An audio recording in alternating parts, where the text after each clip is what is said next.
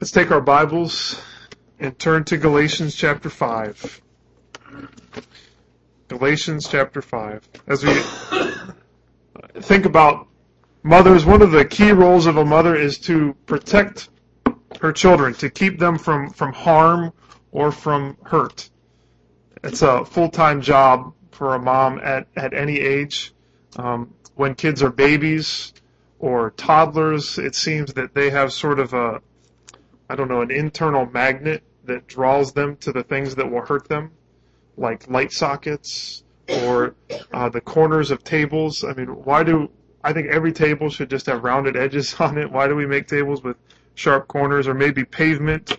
Uh, it was a long time before our girls learned how to play outside. We lived in a condo for so long that when we moved, it was it was like they they just love to fall and hurt themselves. And so moms are, are protecting, they're guarding, they're, they're trying to make sure that the children are not hurt. And the older kids get, it, it becomes, they're not falling down and hurting themselves as much, hopefully. Um, but, but people are, are the, the greatest danger, the greatest harm to children. Those that may appear to be their friends and those that, that aren't their friends. And so moms are, are offering advice and, and wise counsel, trying to help their children to avoid being hurt, to, to avoid harm. So moms are, are protectors. Moms are, are guardians. I know my mom kept me from doing a lot of dumb things, and I'm thankful for that. She protected me as a child, but even in teenage years, talked to her about a lot, and she was never. Uh, my mom always gave her opinion, and usually she was right, and so it was good to have a mom like that. And here in Galatians, and in Galatians as a whole, but even specifically in the verses we're going to look at this morning, Paul appears in this, this somewhat motherly role, uh, this role of guarding and protecting his spiritual children. He guards them from harmful, te- harmful teaching that's being hammered into their hearts and into their heads. And Galatians 5, um, 7 through 12, it, it bears a resemblance to other passages in Galatians. If you're in Galatians 5 and you were to turn back to Galatians chapter 1, we looked at this a, a while ago now, but it's, it's where Paul first addresses what's going on in Galatians 1 verse 6. He says, I am amazed that you are so quickly deserting him who called you by the grace of Christ for a different gospel, which is really not another. Only there are some who are disturbing you and want to distort the gospel of Christ. But even if we or an angel from heaven should preach to you a gospel contrary to what we have preached to you, he is to be accursed. As we have said before, so I say now again, if any man is preaching to you a gospel contrary to what you received, he is to be accursed. You remember those strong words that Paul pronounced against these false teachers? He's, he's trying to guard the, those in Galatia that are being drawn away. He's trying to guard and, and protect them. And then more recently, we looked at Galatians chapter 4. And in verses 12 through 20, Paul again is, he's, he's distressed. He's astonished at what's going on with these spiritual children. And he wants to to call them back to, to faith in Christ, to call them back to saying that, that Jesus is enough. And even there he says, My children with whom I am again in labor until Christ is formed in you. I wish I could be present with you now and to change my tone, for I am perplexed about you. And, and here again in Galatians 5, Paul, seemingly for the last time in the book, is, is going to address this issue and express the anguish of his heart and, and really zone, zero in on these, these false teachers and make sure that the Galatians know what is going on and what they are, are trying to do. So before he applies that truth that we were looking at last week, the, the faith working through love, that, that idea that we're sanctified by the Spirit through faith and it is expressed in love. He's going to, he's going to apply those verses in the last part of chapter 5. But here, one more time, he expresses this astonishment at what is going on in Galatia, and he warns his spiritual children to watch out for these enemies of the cross. So if the message of last week was to stand firm in the freedom Christ gives, that was last week, then this week would be stand firm against enemies of the gospel. Stand firm against enemies of the gospel we might be tempted to, to think that false teachers infiltrating a church or or getting into our minds and hearts is something that was true back in that day, but it's it just it, it doesn't really happen that much in our day. That it's not something we really need to worry about, but we do. Uh, remember, Paul was astonished at what happened in Galatia.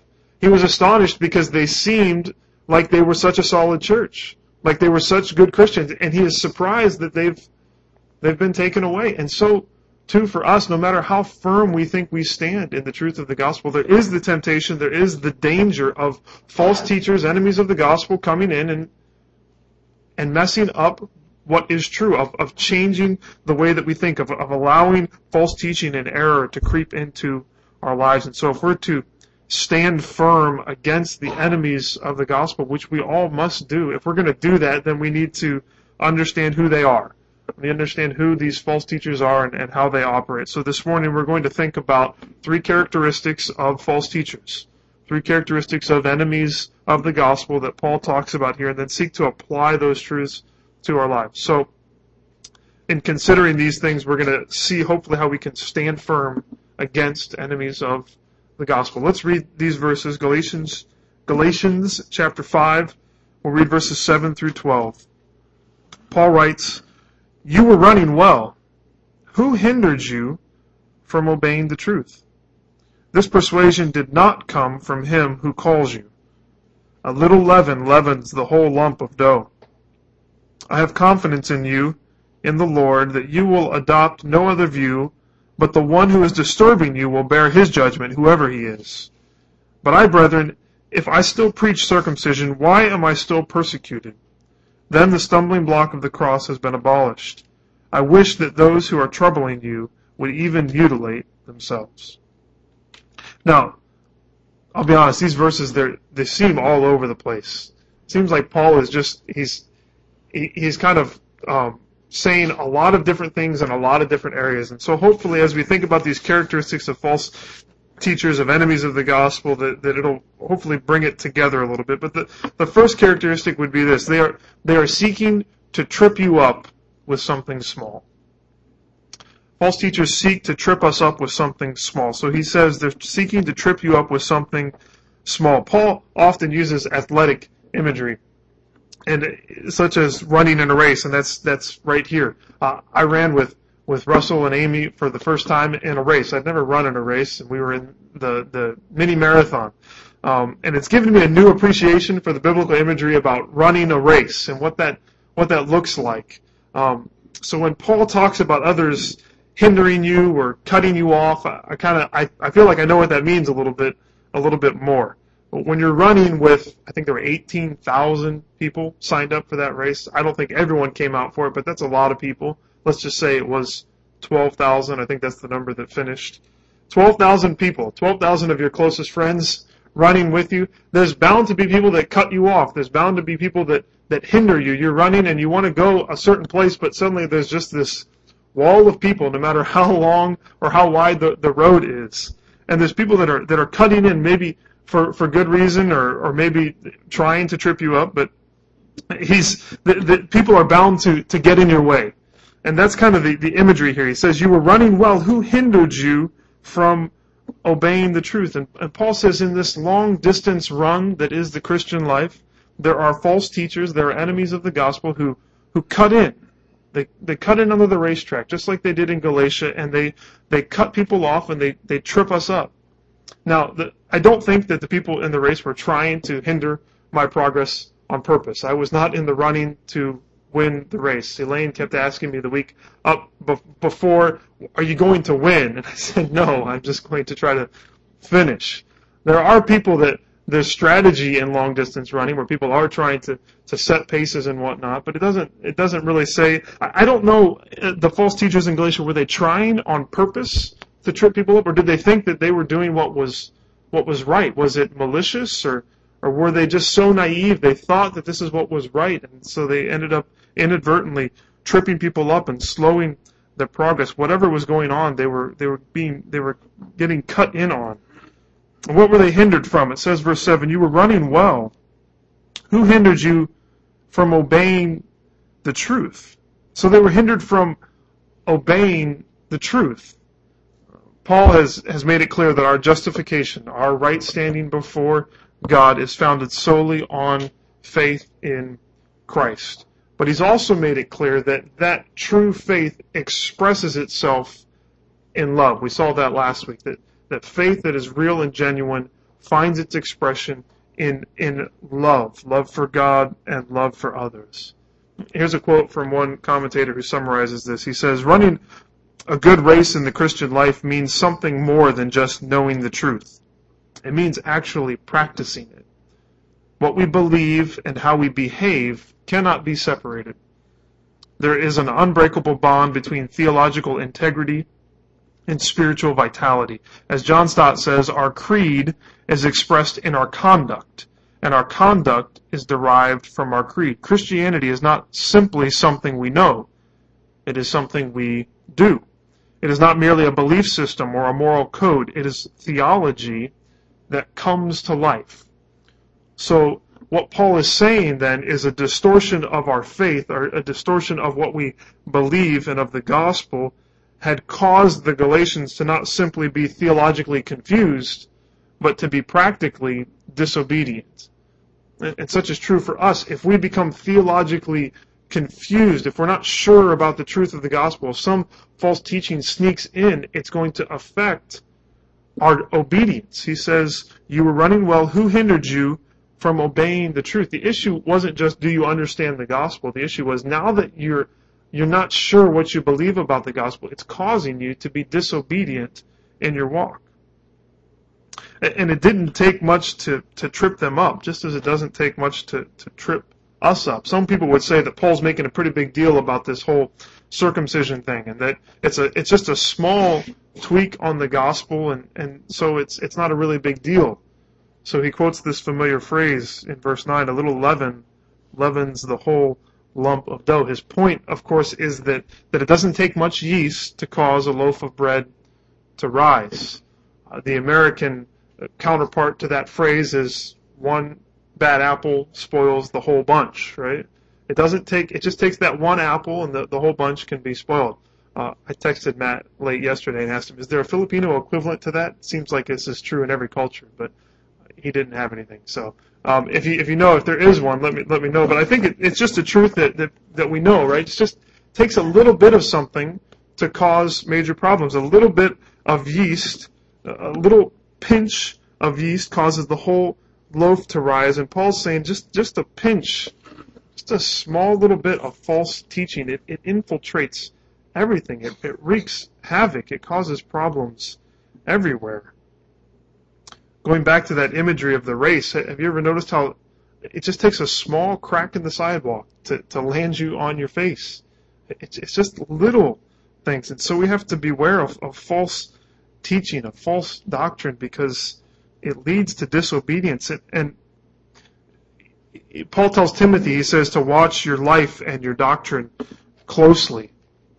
And this is what I think Paul is telling us to do. He was concerned about what the the, the Galatians were believing. He says it's not from God. Verse 8, this persuasion did not come from him who calls you. This isn't something that God gave you. This is this is false teaching. This is contrary to what God is telling you to do. It's not in accordance with the gospel that you have been taught. So we have to beware. We have to beware of, of little things. We have to beware of making small changes. It's just this little thing. The, the, the Galatians were being told, you, you just need to be circumcised and add that to your faith. It seems so small. It seems so insignificant. But what it did is it completely undercut the message that we are saved by grace alone through faith alone in Christ alone. It added something to that, and in doing that, it poisoned the whole thing. So we need to be aware of these small changes that, that will infiltrate. But I think the other thing that we need to be aware of is, is making small things big things. Of, of taking something little that, that, that's not a core truth of the gospel and saying, this is, this is something major, this is something that everyone needs to do. Circumcision and many of the laws, they, they weren't bad choosing to obey food laws, choosing to observe a, a strict Sabbath, it's not sinful. But they can become something that we add to the gospel. They become something that that changes and undercuts what we truly believe. A Christian church that's distracted from the centrality of the gospel, or preaches a, gospel that has a thousand additions added to it, or maybe even just one addition, is is useless because it's not the true gospel. We need to be focused on the truth of the gospel and a proclamation of a, of a pure gospel without anything added to it. Unadulterated truth. The truth that Jesus Christ has come to save sinners who repent of their sins and believe in Him alone for salvation with nothing added to it. And so this first characteristic is there, there's, the false teachers are seeking to trip us up with something small. They're seeking to trip us up with something small. The next one I think that's here is the characteristic is that they value comfort more than truth. These false teachers value comfort more than truth. Um, Paul says in, in verse 11, But I, brethren, if I still preach circumcision, why am I still persecuted? Then the stumbling block of the cross has been abolished. It would seem that some people were saying that Paul was preaching circumcision, that he was saying that you needed to do this. Uh, he was clear about this back in chapter 2. Um, they wanted, uh, you remember it says in verse 3, but not even Titus, who was with me, though he was a Greek, was compelled to be circumcised. And so it would seem that some people were saying that, that Paul was, was advocating circumcision, and, and it's clear with Titus that he wasn't. The one place that you might go would be in Acts 16, where Paul actually encourages Timothy to be circumcised. Now that seems strange. If he's made such a big deal about, no, this isn't necessary for salvation, then why in the world would he say, Timothy, I think that you should do this? It's very clear in Acts 16 that this wasn't a salvation issue, it was a, a missionary issue. It, was, it says it was for the sake of the Jews that were in those parts. Uh, and especially it comes on the heels of Acts 15, which is the Jerusalem Council, where they were very clear that, that circumcision was not necessary for salvation. And so some people were saying that, that Paul was preaching this, but he says that, that he is not. He had preached it in the past, certainly, before he was, uh, before Christ appeared to him, and before he understood the truth of the gospel, he was preaching this. But as they said in Acts 15, they had no interest in placing on the disciples of Jesus a yoke that no one, not even them, had been able to bear up to that point. Paul had no interest in preaching circumcision because he knew that it wasn't the truth of the gospel. We had no interest in adding anything to the message that we are saved by faith alone. He says then that, it, that it's obvious that he was not preaching circumcision because he was still being persecuted. He says, if I am still preaching circumcision, why am I still persecuted? Well, what we can gather from that is that if Paul would have just added this. If he would have just said, we're saved by faith alone, and you should probably be circumcised, then he wouldn't have been persecuted. He would have just taken this one little thing, this one tiny doctrine that people wanted him to preach and said, okay, we'll just let that in, and then I won't be persecuted. I won't be beaten. I won't be stoned. I won't be run out of cities anymore and maybe I can I can add that, but still keep the truth of the gospel pure. That that would be a temptation, I would think, wouldn't it? If I'm getting beat in every city that I go to, and I'm getting run out of town, and I'm a Jewish person going into Jewish synagogues, and the, the Jewish people there who are my brothers and sisters express hatred towards me because of what I'm, I'm preaching, and they say, if you would just add this, Paul, then you can say whatever you want. You can come into all our towns. We won't beat you anymore. We won't stone you. We won't that would be a temptation, wouldn't it? I know it would be a temptation for me. I know it's a temptation for us. Because the message of the cross is offensive. And that's what's going on here. Paul says he's being persecuted because of, of what he is preaching. It's, it's clear in what Joel read this morning that the message of the cross is offensive to all people. Why? Because it comes into our lives and says, you can't do anything to earn your salvation. You can do absolutely nothing. You are saved by faith. And that's it. And you can add nothing to it. But the temptation in our day and age and the, to, to be um, accepted by other people, you know, someone would say, um, I, I agree with everything that you say. I just think that you also need to be baptized to be saved. And so we want to take that and we want to say, well, they believe in Jesus. They, they believe in having faith in Jesus. They're just kind of adding this one small little thing. So maybe we can just we can agree with them on that because the core of the truth is there, right? I mean, it's just this little tiny thing. It's just they say, well, you have to be baptized to be saved too. That's just so little. Or maybe someone would say, yeah, I agree with you that we're saved by faith, but I also think that, that you need to um, you need to take the Lord's Supper. That, that there's something in the elements that, that gives you grace when you take communion. And so we agree. We believe that Jesus came, that he was God in the flesh, that he was the Messiah, and, and, and we're saved by faith. But you, I just want you to add in there that you also need to partake of communion. Well, then we can go even further. We could say that Jesus, well, they might say he was a good moral teacher, and, and the way that we are saved is just by walking in the path that he has set out for us. The problem is that, that that's not the message of the gospel. Jesus says, whether you think he's a good moral teacher or not, this is what he taught. He said, I am the way and the truth and the life, and no one comes to the Father except through me. It's through Jesus. It's not through baptism. It's not through the Lord's Supper. It's not through circumcision or obedience to the law. It's not through anything else. It's through Christ alone. There are a thousand ways to preach something that, that sounds like the gospel, but that adds something small to it that then ruins the gospel. It's like a, just a small drop of poison in a water bottle. The, the, the bottle looks clear but there's just there's just this one small thing that we add to it, and it suddenly becomes deadly. The temptation, though, is to avoid persecution, to avoid people thinking that you are um, that you're too exclusive, that you are pushing people away that, that should be brought in. We, we want to include everyone in the truth, and I do. I, I want those who, who believe in salvation in Jesus in the way that I believe Scripture teaches, we want to embrace that. But when people add something to the gospel, then it is no gospel at all, and we have to reject that. But the temptation in our day and age is is to just let these little things in because it's going to keep us from persecution. It's going to keep us from hardship. It's going to allow us to be accepted.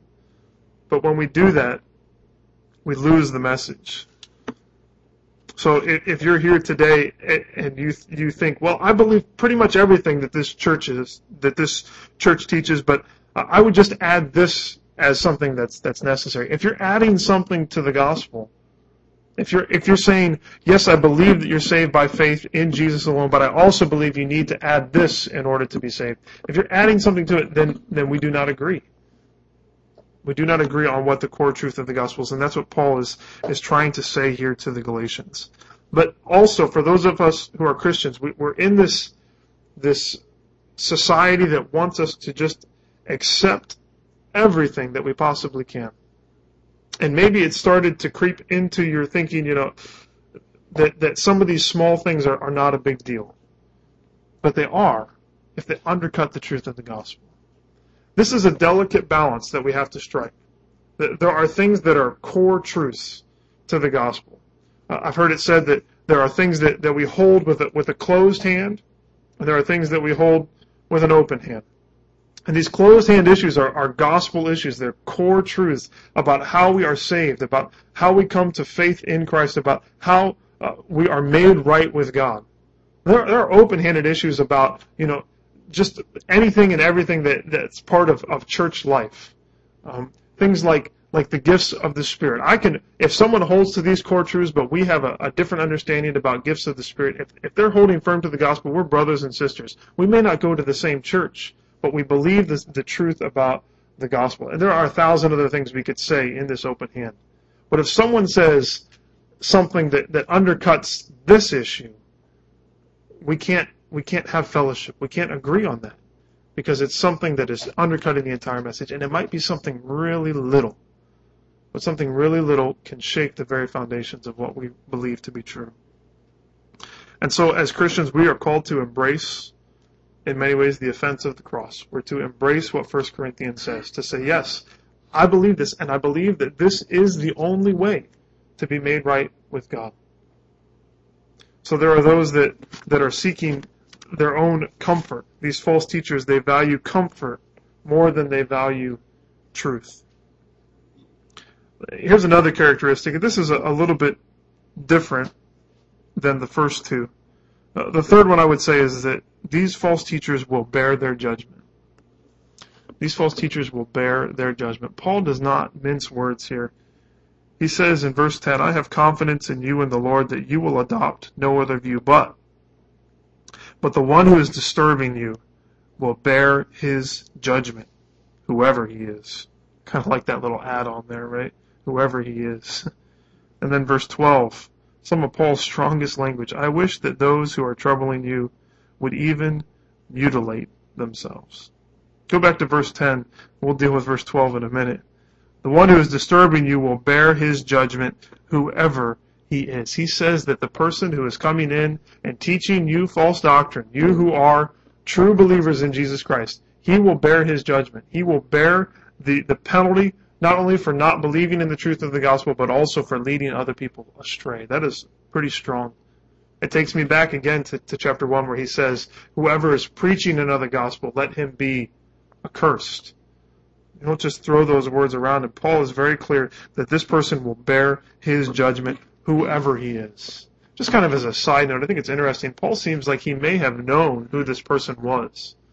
And that if he wanted to write his name in here, he very well could have. Could have said, I know who this guy is, or I know who these teachers are, and it's so and so. But he doesn't. He knows that they know who it is. And he's, he's, he's okay with just saying, they will bear their judgment, whoever they are. And you know who they are, and there's no reason for me to be calling out names. I think there's a time to call out names, and there's a time to just say, you know, it's not even worth me mentioning who they are. Verse 12, though, is, is, is again those strong words. I wish that those who are troubling you would even mutilate themselves. That word mutilate is what I have here in the NA, NAS, and there's other words. It's, it's literally to cut off. Uh, it's the word that's used when, uh, when Peter cuts off Malchus's ear. So the, the cutting off, it's the word that Mark uses when Jesus says, if, if your right hand offends you, cut it off. Um, it's better to enter uh, heaven missing your hand than to, than to go into hell with a whole body. So there's different understandings of what Paul is trying to say here. Some would say that he's saying, I wish that they would just be disfellowshipped, that they wouldn't be part of your body anymore, that they would be cut off away from you. And there's others that are saying what Paul is actually saying here is remember what was the core issue? The core issue was circumcision. And he says, I wish that those who are troubling you would even mutilate themselves. We could, some would translate that, I wish that though they would castrate themselves, that they would go the whole way. One one interpretation or one uh, translation says, "I wish that the knife would slip." And if they're making such a big deal out of this, then go all the way with it. Why would Paul say something like that? It seems a little crass, doesn't it? I wish that those who are troubling you, troubling you would even mutilate themselves. He's using strong language because it's it's a major issue. This is a big problem. If, if they are accepting this doctrine, then they are accepting false doctrine. And they are no longer followers of Christ. And he says, I wish that they would just mutilate themselves. Some would say, and I, I think this is the best interpretation that I could find of it, is that what he's essentially saying is that they would then be, they would then be disfellowshipped.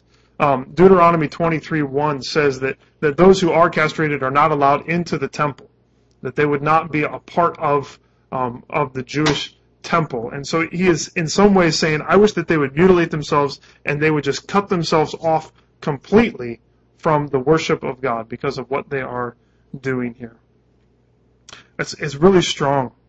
And I think what he's trying to communicate here is that the weight of the judgment of, of false teaching, it's, it's rooted in the consequences of what that false teaching is accomplishing. If they are leading these people who have put their faith in Christ, if they're leading them astray, if they're leading them to believe something that is contrary to what God has saved them to, then the language is strong. I wish that they would mutilate themselves. I, they're going to bear their judgment, and I wish that they would just be completely cut off.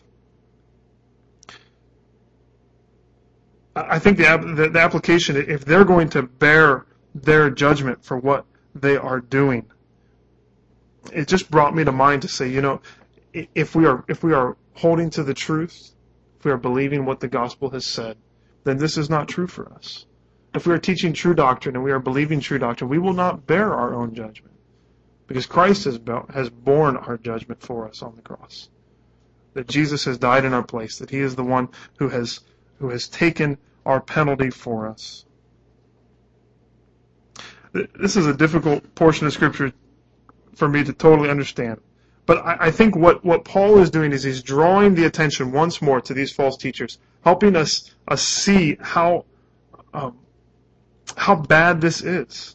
That they are cutting in, they are seeking to trip you up. And it's, it's with little things.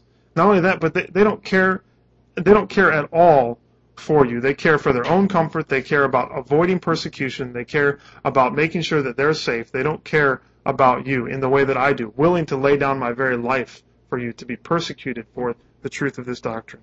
And they will bear that judgment. It will not um, be, it's not been placed on Christ. It will be placed on them for what they are doing and what they are teaching you.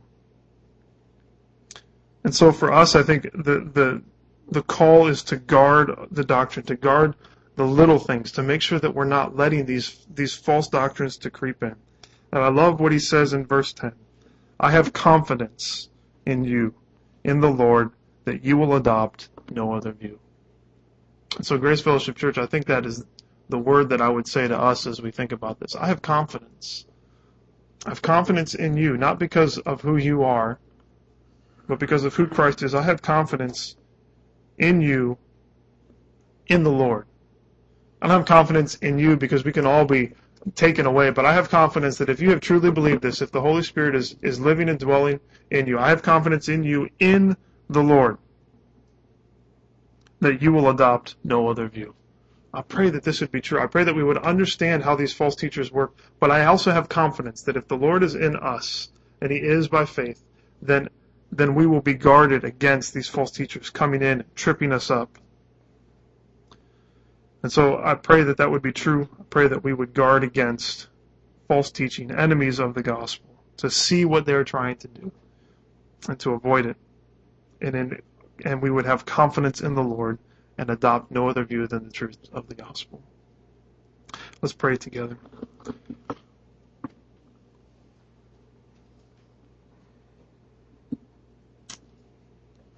Lord God, um, my words feel especially weak this morning, and so I pray that by the truth, by, by your Spirit, that you would apply them to our hearts, that you would take what is what is true and helpful, and recall it to mind.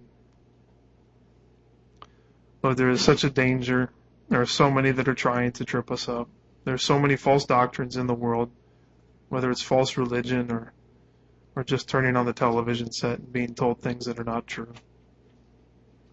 Lord, and we don't want to be persecuted. We don't want to seek after persecution, and yet, Lord, if we preach the gospel, it is it is offensive.